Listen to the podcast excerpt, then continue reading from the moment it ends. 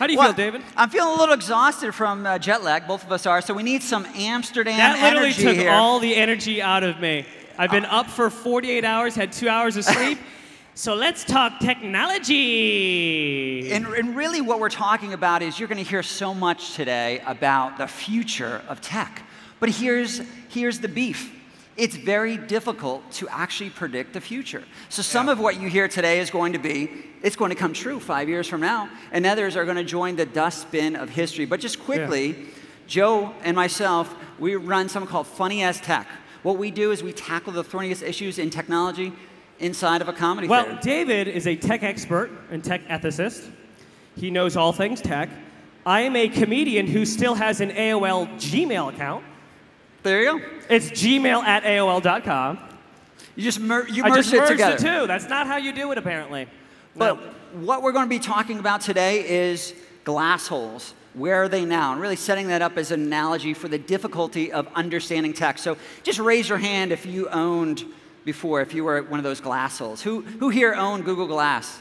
Raise your hand. I, I'm sure a lot of you did. I'm Yeah, sure we a lot don't get much, many hands when we call them glass holes, then we ask them to point themselves out. I, I know that's a lie because a couple years ago on Twitter, you would see so many people who would wear Google Glass right in their profile pic, basically saying, "Hey, I'm from the future." But let's let's get started with glass holes. Where are they now? Probably a visual that a lot of you have seen. And I think it's interesting, right? Because again, you have millions and billions of dollars that sometimes go into these technologies. You think about 3D printers. A couple years ago, everybody was assuming that it would be in their house in 2018. Well, guess what? I don't have a 3D printer. Who here has a 3D printer, right? So again, we have to be somewhat skeptical sometimes of the idea that it's hard sometimes to, to stick a, stick a uh, knife in that balloon of, of enthusiasm. But let's look at glass holes. So shout out, and actually Joe will run around the audience. Anybody have any ideas of why Google Glass flopped? Yes. So basically, I want you to raise your hand. I'm going to point at you. You're going to stand up, and I want to hear from you why you think Google, Gla- Google Glass failed. Failed is a harsh word. Didn't make it. So raise your hand. Anybody have any idea? You're all tech experts. There we go. We got a hand in the back. Stand up, Run sir. over there, Joe. Coming to you. Stand up, stand up, stand up. All right. Why do you think Google Let's see, Glass I like- didn't I like make the it? What's your name? What's your name, by the way? Marijn, All right, Martin. Why do you think Google Glass didn't make it? privacy. Privacy. Ah, yes, exactly. And that's, that's kind of what we talk about, right? Is that sometimes the future seems so certain. So years ago with Segway, we assumed that everybody would be riding around on their Segway. Well, guess what? I just walked around Amsterdam and everybody's got a damn bike, right? It seems like the perfect city for Segways, yet I didn't see one Segway. Granted, it's used sometimes in a very utility. As an. American, I'd rather not exercise. So all the bikes here just make me nervous. Yeah, everybody's very fit in Amsterdam. I like Yeah. it. I like it. So again, sometimes the future seems certain, but it's hard to predict because we have reality. So similar to how it was just mentioned that Google Glass wasn't focused on privacy, they focused so much on what? On the utility. They focus so much on me or Joe. You're wearing Google Glass, Yeah. right? You can see who you're going to call. Yeah. You walk into a room and you see, oh, I'm talking to Joe. I mean, the utility is great, Yep. but then there's the design aspect of it. A lot of people have to wear this on their face. And Google Glass, my opinion, isn't the sexiest thing in the world. Not always I- the sexiest. You know, uh, I think, I think that's why when you think of Google Glass, here's what you think of, right? You, you Yeah. got uh, Sergey, I think accidentally was looking a little bit like Schwarzenegger in Terminator. And minus that- the build, the strength, and the gun. Right. Well, that's the kicker, right? I mean, like, look at me right now. Like, if I if I walked into a coffee house in Amsterdam and I kept this mic on, uh, people would kind of look at me funny because we are still interacting with other. You'd be the most uh, blatant informant for the FBI. I would just start randomly talking, and uh, people would kind of move away from me. But that's the kicker that we want to think about: is that tech is not all just about utility. It's not all just about me as an individual and what I have to gain. It's also about the integration that takes place into a society. So with Yeah. Google Glass and, And, that parts, includes culture, fashion, that includes practicality, Yeah. and use. You have to hit all those things.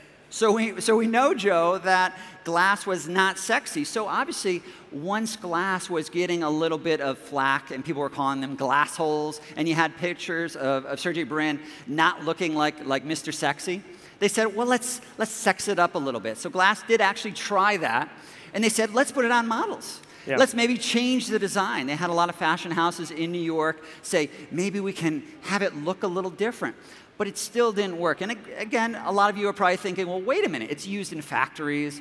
There's uh, Amazon workers who are using glass, and that has benefits. Maybe it's a kickstart of augmented reality. It, they look like very sexy Borgs, by the way.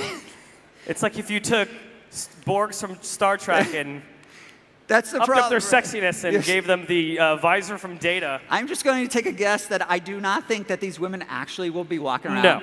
wearing I'm, glass. I'm sure they had trouble turning them on and off which I did. Yeah, it's very difficult. Again, uh, the, the, uh, the glass $1,500 Explorers. So thinking this, obviously, Google was not the only one that said, let's do augmented reality or let's have tech on, on top of our face. Like, let's wear something. So with Snapchat or Snap, recently when they released spectacles, they tried the same idea. They said, you know what, glass was not sexy enough. Let's have it sexier. Boom, right? So they tried the same thing. Yeah. But again, it didn't take off. And this was something no. people said, this is going to be huge. They, they created hundreds of thousands of these, but they, they had to actually throw away hundreds of thousands of spectacles because they were unused. And 50% of people uh, stopped using them after one month. This feels like utility went down, fashion went up. You have to have the balance of the two. Google no. Glass had more utility. This was basically just a, a, camera that you wear on your face. Yeah. Anybody here have to, uh, Snap spectacles? Yeah. Raise hand? Yeah. Well, why, why did you, do you still use them? Joe, maybe Brendan. We're going to uh, put you. Do you still use your Snap you spectacles? No, I got them for free. Oh, well, why did you stop using them? I mean, granted, you got them for free, but did you, did you like using them? I don't use Snapchat. Oh. but I got the glasses for free, but anyways, I didn't use them. I used them for once, but it didn't hit me. Okay, okay. You know, it's a bad profit model when you uh, give away your product that's supposed to be $100. You know, oh, you're, wow. you're, not, because Snapchat, they were selling these yeah. for 100 plus dollars, yeah, they and were. they gave a lot of them away for free to try to get people to use them. Mm-hmm. It totally. didn't work out. No, it did not work out. So, the issue that we want to talk about, because this is really where it dovetails into a lot of the conversation you're going to hear today at the Next Web 2018, is that we have to have a larger discussion about the human face. Is it that humans do not like changing their interface, right? The human face is a 60 million year old interface. And here we are saying, I'm going to evolve. I'm going yeah. to change that. Well, I, Here's I think, the thing, though, David. Yeah, go for it. You have augmented your face with your glasses. Oh, that's true. Yes. So, but there's a practical use for your glasses, right? Right? You need them to see. And that's kind of like the transhumanist argument is that are we on a some type of like evolutionary yeah. train towards more tech? It will succeed. There will be some sort of augmented headset, either VR, sure. AR, that can succeed. But just right now, nothing is nothing is working. Yeah. Nothing is being well, implemented that is being held by the masses. You see Why? The, you see the same thing, right? If you walk into a restaurant right now and somebody's got their Bluetooth in, that's a whole etiquette issue. And that's the big thing that we always want to consider is that etiquette actually plays a strong role into the future adoption of any type of technology. So when we think about wearing something on our face, well, let's look at the classic one. Anybody? Who here had a virtual boy? Anybody, Anybody had the virtual boy? Anybody old enough? I had one when I was a kid. I was told this would be like, hey, wave a hand up. Uh, I was told this would be like virtual reality. It was basically just a portal into a red hell that you looked into that gave some children seizures. It was a product that wasn't there yet, but they tried to push it on the market. Nintendo ended up losing a lot of money. It was their biggest flop. Yeah. And that's the big issue is obviously we have billions of dollars right now flowing into VR, AR, MR, XR, right? All these different Rs. But the big multi-billion dollar question is going to be how is something like Oculus, how is it going to work? Is it about motion sickness or is it about something larger? Is it about like feng shui that we need to know if there's somebody else in the room? I honestly think there's some pro- there's some promise with the yeah, Oculus we Rift. disagree about this. Yeah. We have a big disagreement because I want this to happen. I want to jump in my video games and run around like the, the little boy I wanted to do when I was a kid. Yeah. Uh, the problem is with Oculus Go, it's this. It's trying to appeal to a mass market. It doesn't have the six degrees of motion. Basically, you're left, right, up, down, but also moving through your free space. The Mm-hmm. Oculus Rift does. The Vive does. The Go doesn't, which gives me instant motion sickness. Yeah. So I know you probably have a lot of strong opinions on VR. Love to hear somebody's opinion. Joe, run out into the audience, right? Yeah. of, So like, what do you guys think? What are what do you think is going to be the mass adoption for VR? Is it going to be the Go? Is it going to be the Lenovo? Is it going to be the, the high-end Rift like they did with the iPhones? They started high-end and they were able to introduce cheaper things. So what do you what do you guys think? Who has Who an here's opinion got a strong VR? opinion? Just raise your hand, and Joe will run out into the audience. I'm sure somebody. Or or AR. There we Yeah. go. We got one. I'm so jet lagged. This is like I'm getting all my Fitbit steps. Where's your Segway, Joe? You could have just zipped oh over. oh over. my god. They're only in DC. What's your name? I'm Lauren Rosendahl. Great. And what do you think? Well, uh, on the VR sport front, I really think pretty much out of everything that's out there today, it's probably not going to be the thing that's going to see mass adoption. I mean, it's great for a lot of like, you know, induction in business where you have training for some complex plant which you need to hop into for the first time. It hasn't been built yet, right? That's great, but we're still at the point where you're too isolated from the world. I think you made a really great point there. You need that sort of peripheral vision where is everyone? Once it becomes more transparent, if you will, there's some room for AR there. You know, it may get better, but you still have to deal with this really big leap of planting something on your face, with, which currently, well, I mean, She's having fun.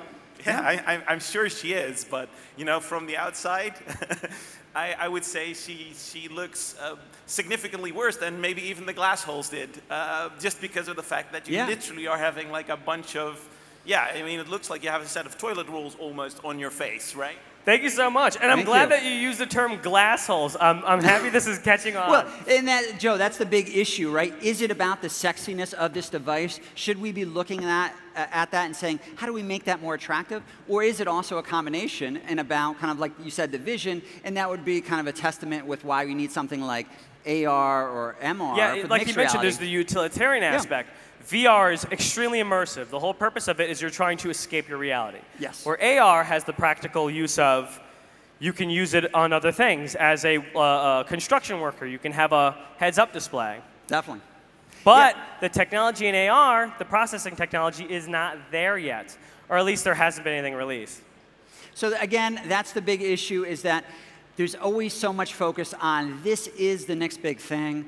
But again, you have to take everything with a grain of salt, and that's what we want to start thinking about today. So I know a big discussion, and we did a show on, on blockchain and on, on cryptocurrencies, a lot of discussion about that. But I think it's also interesting because here we are, standing on Yeah. stage in Amsterdam, and right at our, at our hotel is right next to the, the tulip market, right? So even though we're Americans, we know a little bit of world history, and so we know about uh, tulip mania, which obviously gets brought up when you're thinking about cryptocurrency, of whether or not that's tapping into or hacking into the human psychology of assuming something is a scarce resource and really repressing the critical aspects of our brain that would say, wait a minute, is there any sense for this coin that I'm purchasing?